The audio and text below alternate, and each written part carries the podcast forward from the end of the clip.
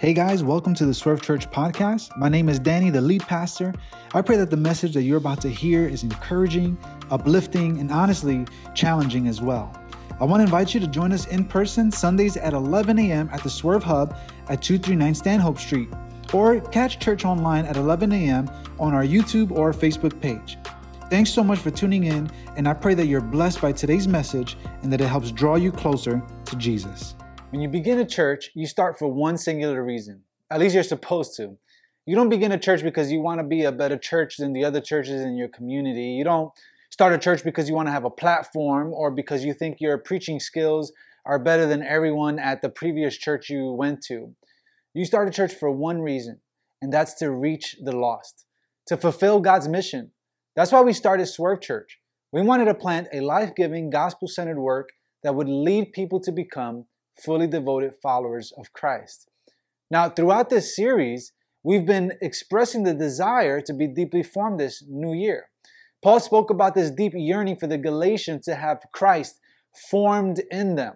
Jesus gave us the example of a vine and branches in John 15, where he mentions that in order for us to bear fruit, we must remain connected to him, that he is the vine that sustains us. And this is what I want for myself. This is what I want for you. And I hope that this is what you want for yourself as well. That together we might be deeply formed by Christ, that we might live connected to Jesus, that we might genuinely pursue Him, know Him, and be known by Him. And as we do, guess what will happen? The natural outcome of a deeply formed life is a life on mission. Because as we draw closer to Christ, as we draw closer to His heart, we begin to care what He cares for. Our heart begins to hurt as God's heart hurts. And if you were to put a stethoscope to the heart of God, you would hear his heartbeat with compassion for us and for those he is set to rescue from their sin. The heart of God becomes our heart. And as a result, we become missionaries to the good news of the gospel to our friends, family, and neighbors. A missionary is someone who is sent on a mission. And this is exactly what Jesus called his disciples and in turn calls us to do. Check out what Jesus says after his resurrection, right before he ascends back to heaven. He says, Go therefore and make disciples of all nations, baptizing them in the name of the Father and of the Son and of the Holy Spirit, teaching them to observe everything I have commanded you. Jesus sent his disciples as bringers of his message. He sends us to be bringers of his message, making us missionaries called to live on mission. Do you view yourself as a missionary? If you don't, why not? What keeps you from seeing yourself as a missionary? Do you live your life on mission? If not, why not? As we wrap up our series, I want to challenge you to begin viewing yourself as a missionary and living a life on mission. And I want to help you see this as part of the deeply formed life. Here's the first big idea for today. Number one in your notes is this, and that's that God calls imperfect people into an important mission. Perhaps one of the reasons many times we don't feel like missionaries or don't feel like we could possibly be called by God to live on mission and be bringers of good news is simply because we don't feel good enough. We feel like we're not sanctified enough. We feel like we're still a work in progress and can't possibly do this important work. Hopefully, I can encourage you a little bit this morning by reminding you who Jesus is initially speaking to in Matthew chapter 28. It's a ragtag group of people who constantly messed up, had anger issues, dealt with pride, and all abandoned him during his journey to the cross. Some even doubted his resurrection. Yet it is to this imperfect group of people that Jesus sends to fulfill this most important mission. Check out what Jesus says is recorded in the Gospel of John. Jesus said to them again, Peace be with you. As the Father has sent me, I also send you. And after sending, saying this, he breathed on them and said, Receive the Holy Spirit. Jesus tells his disciples, I also send you. This imperfect motley crew of people were specifically called out and sent out by Jesus to go and make disciples. So, guess what? If you feel like you're not good enough, sanctified enough, holy enough, educated enough, gifted enough, you're not. But you're still sent out by God to live a missional life for Jesus because God calls imperfect people into a perfect mission. You know, I love what Rich Villodas says about this in his book. He writes this This is the good news of the gospel. Even when you make mistakes, don't perform, and can't get your act together, Jesus comes to you and says, I want you, I'm calling you, and I'm sending you. I don't know about you guys, but this truth fills me with so much joy.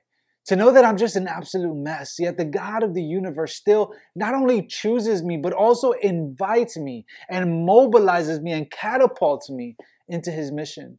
I hope that this shoots electricity into your bones as it does to me. What a privilege and joy to be invited to serve alongside of God because of Jesus, through Jesus' power, and for Jesus' glory to live as imperfect people sent to a perfect and important mission. Do you struggle to see yourself as a missionary? Think you don't have what it takes? You're right. But yet God still sends you and calls you because God calls imperfect people into an important mission. Here's the second big idea for today. This is number two. Mission comes from an overflow of who we're becoming. Who we're becoming is in direct correlation to who we are in Christ. When we put our faith in Christ, we switch identities. The Bible says that before Christ, we are dead in our trespasses and sin, but after Christ, we're made alive. We go from death to life. While before Jesus, we were identified by our sin and mistakes, our profession or vocation, our culture or heritage, our wealth or poverty, after Jesus, none of those labels define who we are. We take on a new identity because of Jesus. This is what Paul helps us understand in 2 Corinthians chapter 5. He says this Therefore, if anyone is in Christ, he is a new creation. The old has passed away, and see, the new has come. It is from this new identity in Christ that mission can flow. Because it is from this new identity where our priorities change, our thoughts change, our wants change. We can move from a me centric reality to a God centered one. And there's a spiritual growth that happens. And while it's true that no one here is perfect and no one here has it all figured out, it's also true that God has us all on a journey where His goal is to help us become more and more like Christ. And we can't invite people into something we're not becoming. However, if we're pursuing Jesus, if we're living our lives according to God's word, then we have set into motion a process by which we can look less like the world and more like Jesus. Philippians 1 encourages us with these words I am sure of this that he who started a good work in you, he will carry it on to completion until the day of Christ Jesus. God has started a good work in you. And since he's the one that has started it, he's the one that will see you through it. Paul says he will carry it on to completion. In other words, there's a sanctifying work that God is doing in you through the Holy Spirit. It is from this place of identity and God working in and through you that mission can be sourced. Without our identity being in Christ, then the mission can become our identity. We can allow good works and gospel proclamation to take the place of Jesus. And when we see good fruit, we can become puffed up. If there's no fruit, we can become deflated. Both responses are wrong and steal glory from Jesus. Without our identity in Christ, then the sanctification process can become our identity. We can take the journey towards holiness and allow that to take the place of Jesus.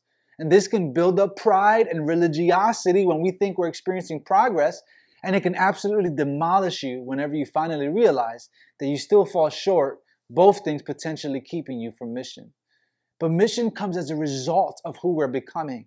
And who we're becoming is connected to our identity in Christ. We are children of God because of Jesus. We are saved, redeemed, forgiven, and unleashed for God's kingdom purposes. We are being formed daily into the image of Christ through the Holy Spirit.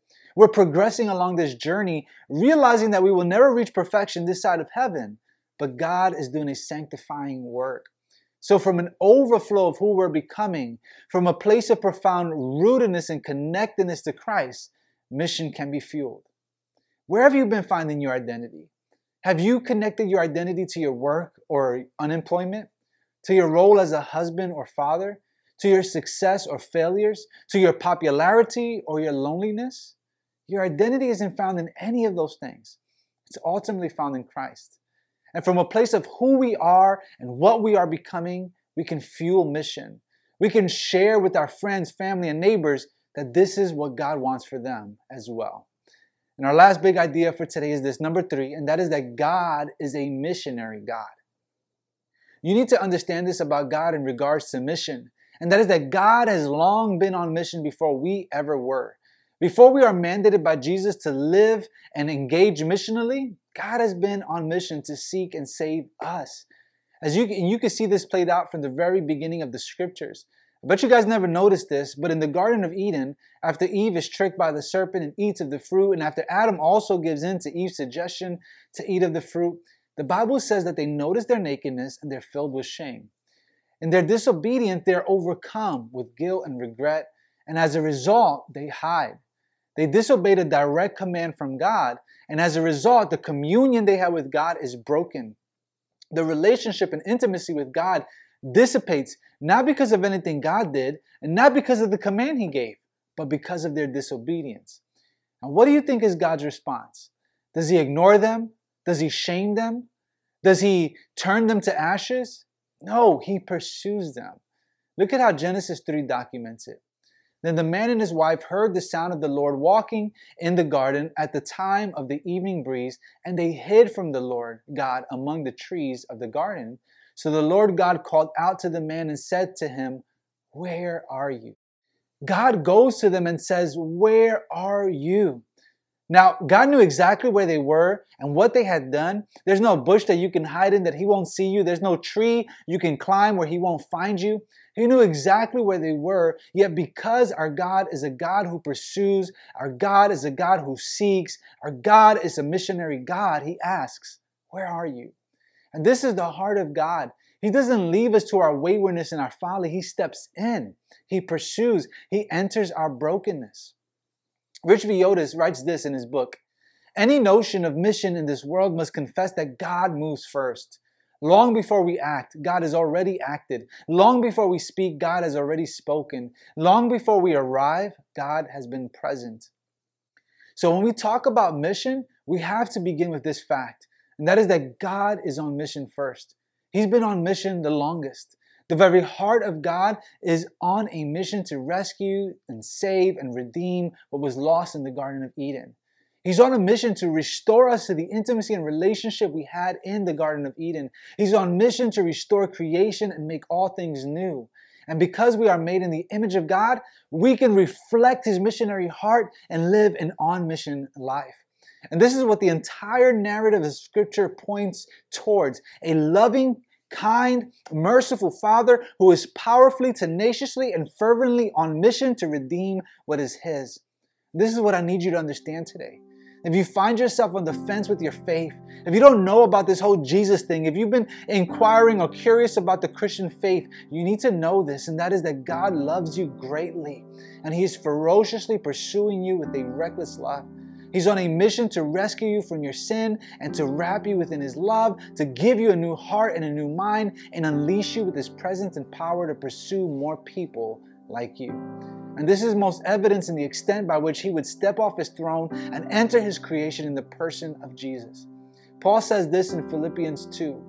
Jesus, existing in the form of God, did not consider equality with God as something to be exploited. Instead, he emptied himself by assuming the form of a servant, taking on the likeness of humanity. And when he had come as a man, he humbled himself by becoming obedient to the point of death, even death on a cross. How powerful is this picture of God emptying himself and taking on the form of a servant? The eternal, everlasting, and powerful God entered his own creation, taking on the likeness of humanity. And this is why Jesus understands you. He understands your hurts, he understands your pain. He knows what it's like to be betrayed. He knows what it's like to be hated rejected, outcast, and misunderstood. Why did God empty himself? The only reason is love. Because we all ate from the proverbial fruit in the Garden of Eden. We've all sinned and fall short of the glory of God, our sin creating an eternal chasm between us and God. But God, in His goodness, intervenes because He is a missionary God. So he steps in to take the punishment that was owed us for our sin. Jesus lives a perfect and sinless life to become our righteousness and uphold God's law. He's unjustly led up a hill where he carried a cross, his skin all scarred and mangled, a crown of thorns impaled into his skull, and nails driven through his hands and his feet. On the cross of Calvary, with the weight of our sin upon his shoulders, Jesus bled and ultimately died for you and me. They carried him to a tomb and prepared his body for burial. A large stone was rolled in front of the tomb where he stood for three days. For three days there was silence, there was mourning, there was grief, there was defeat until Sunday morning. when he who emptied himself and became obedient to death on the cross conquered Satan's sin and death, and he rose from the grave.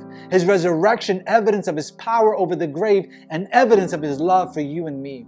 So that now all who call on the name of Jesus and put their faith in him can experience forgiveness of sin, new life, and an eternity in the presence of God.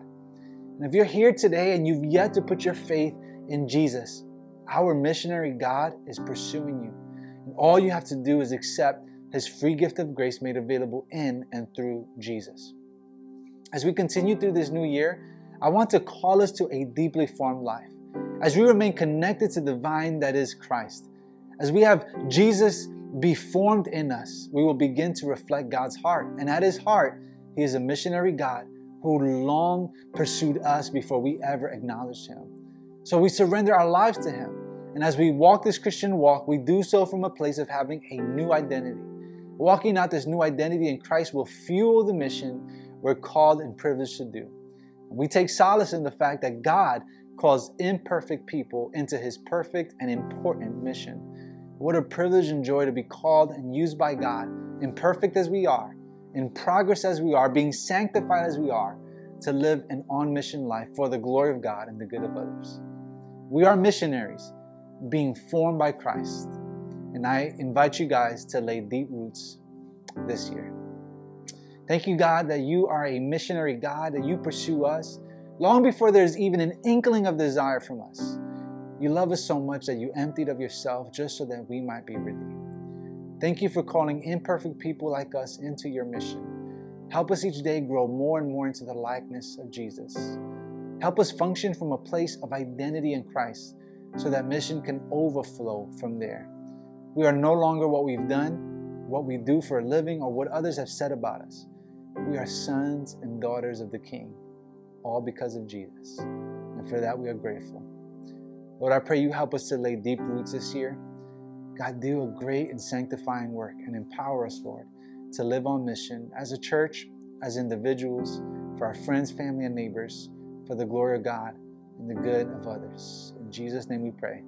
Amen. Amen. Guys, I truly pray and hope that you were challenged and encouraged by today's message. Want to take a second to invite you to join us in person. We're gathering this Sunday at 11 a.m. at the Swerve Hub, 239 Stanhope Street, right here in Bushwick, Brooklyn. And come on over, join us, come to the Swerve Hub. Let's worship together. Let's get together. Let's worship God together. Let's learn and grow together. Let's fellowship together. Why don't you come on out and join us in person this Sunday?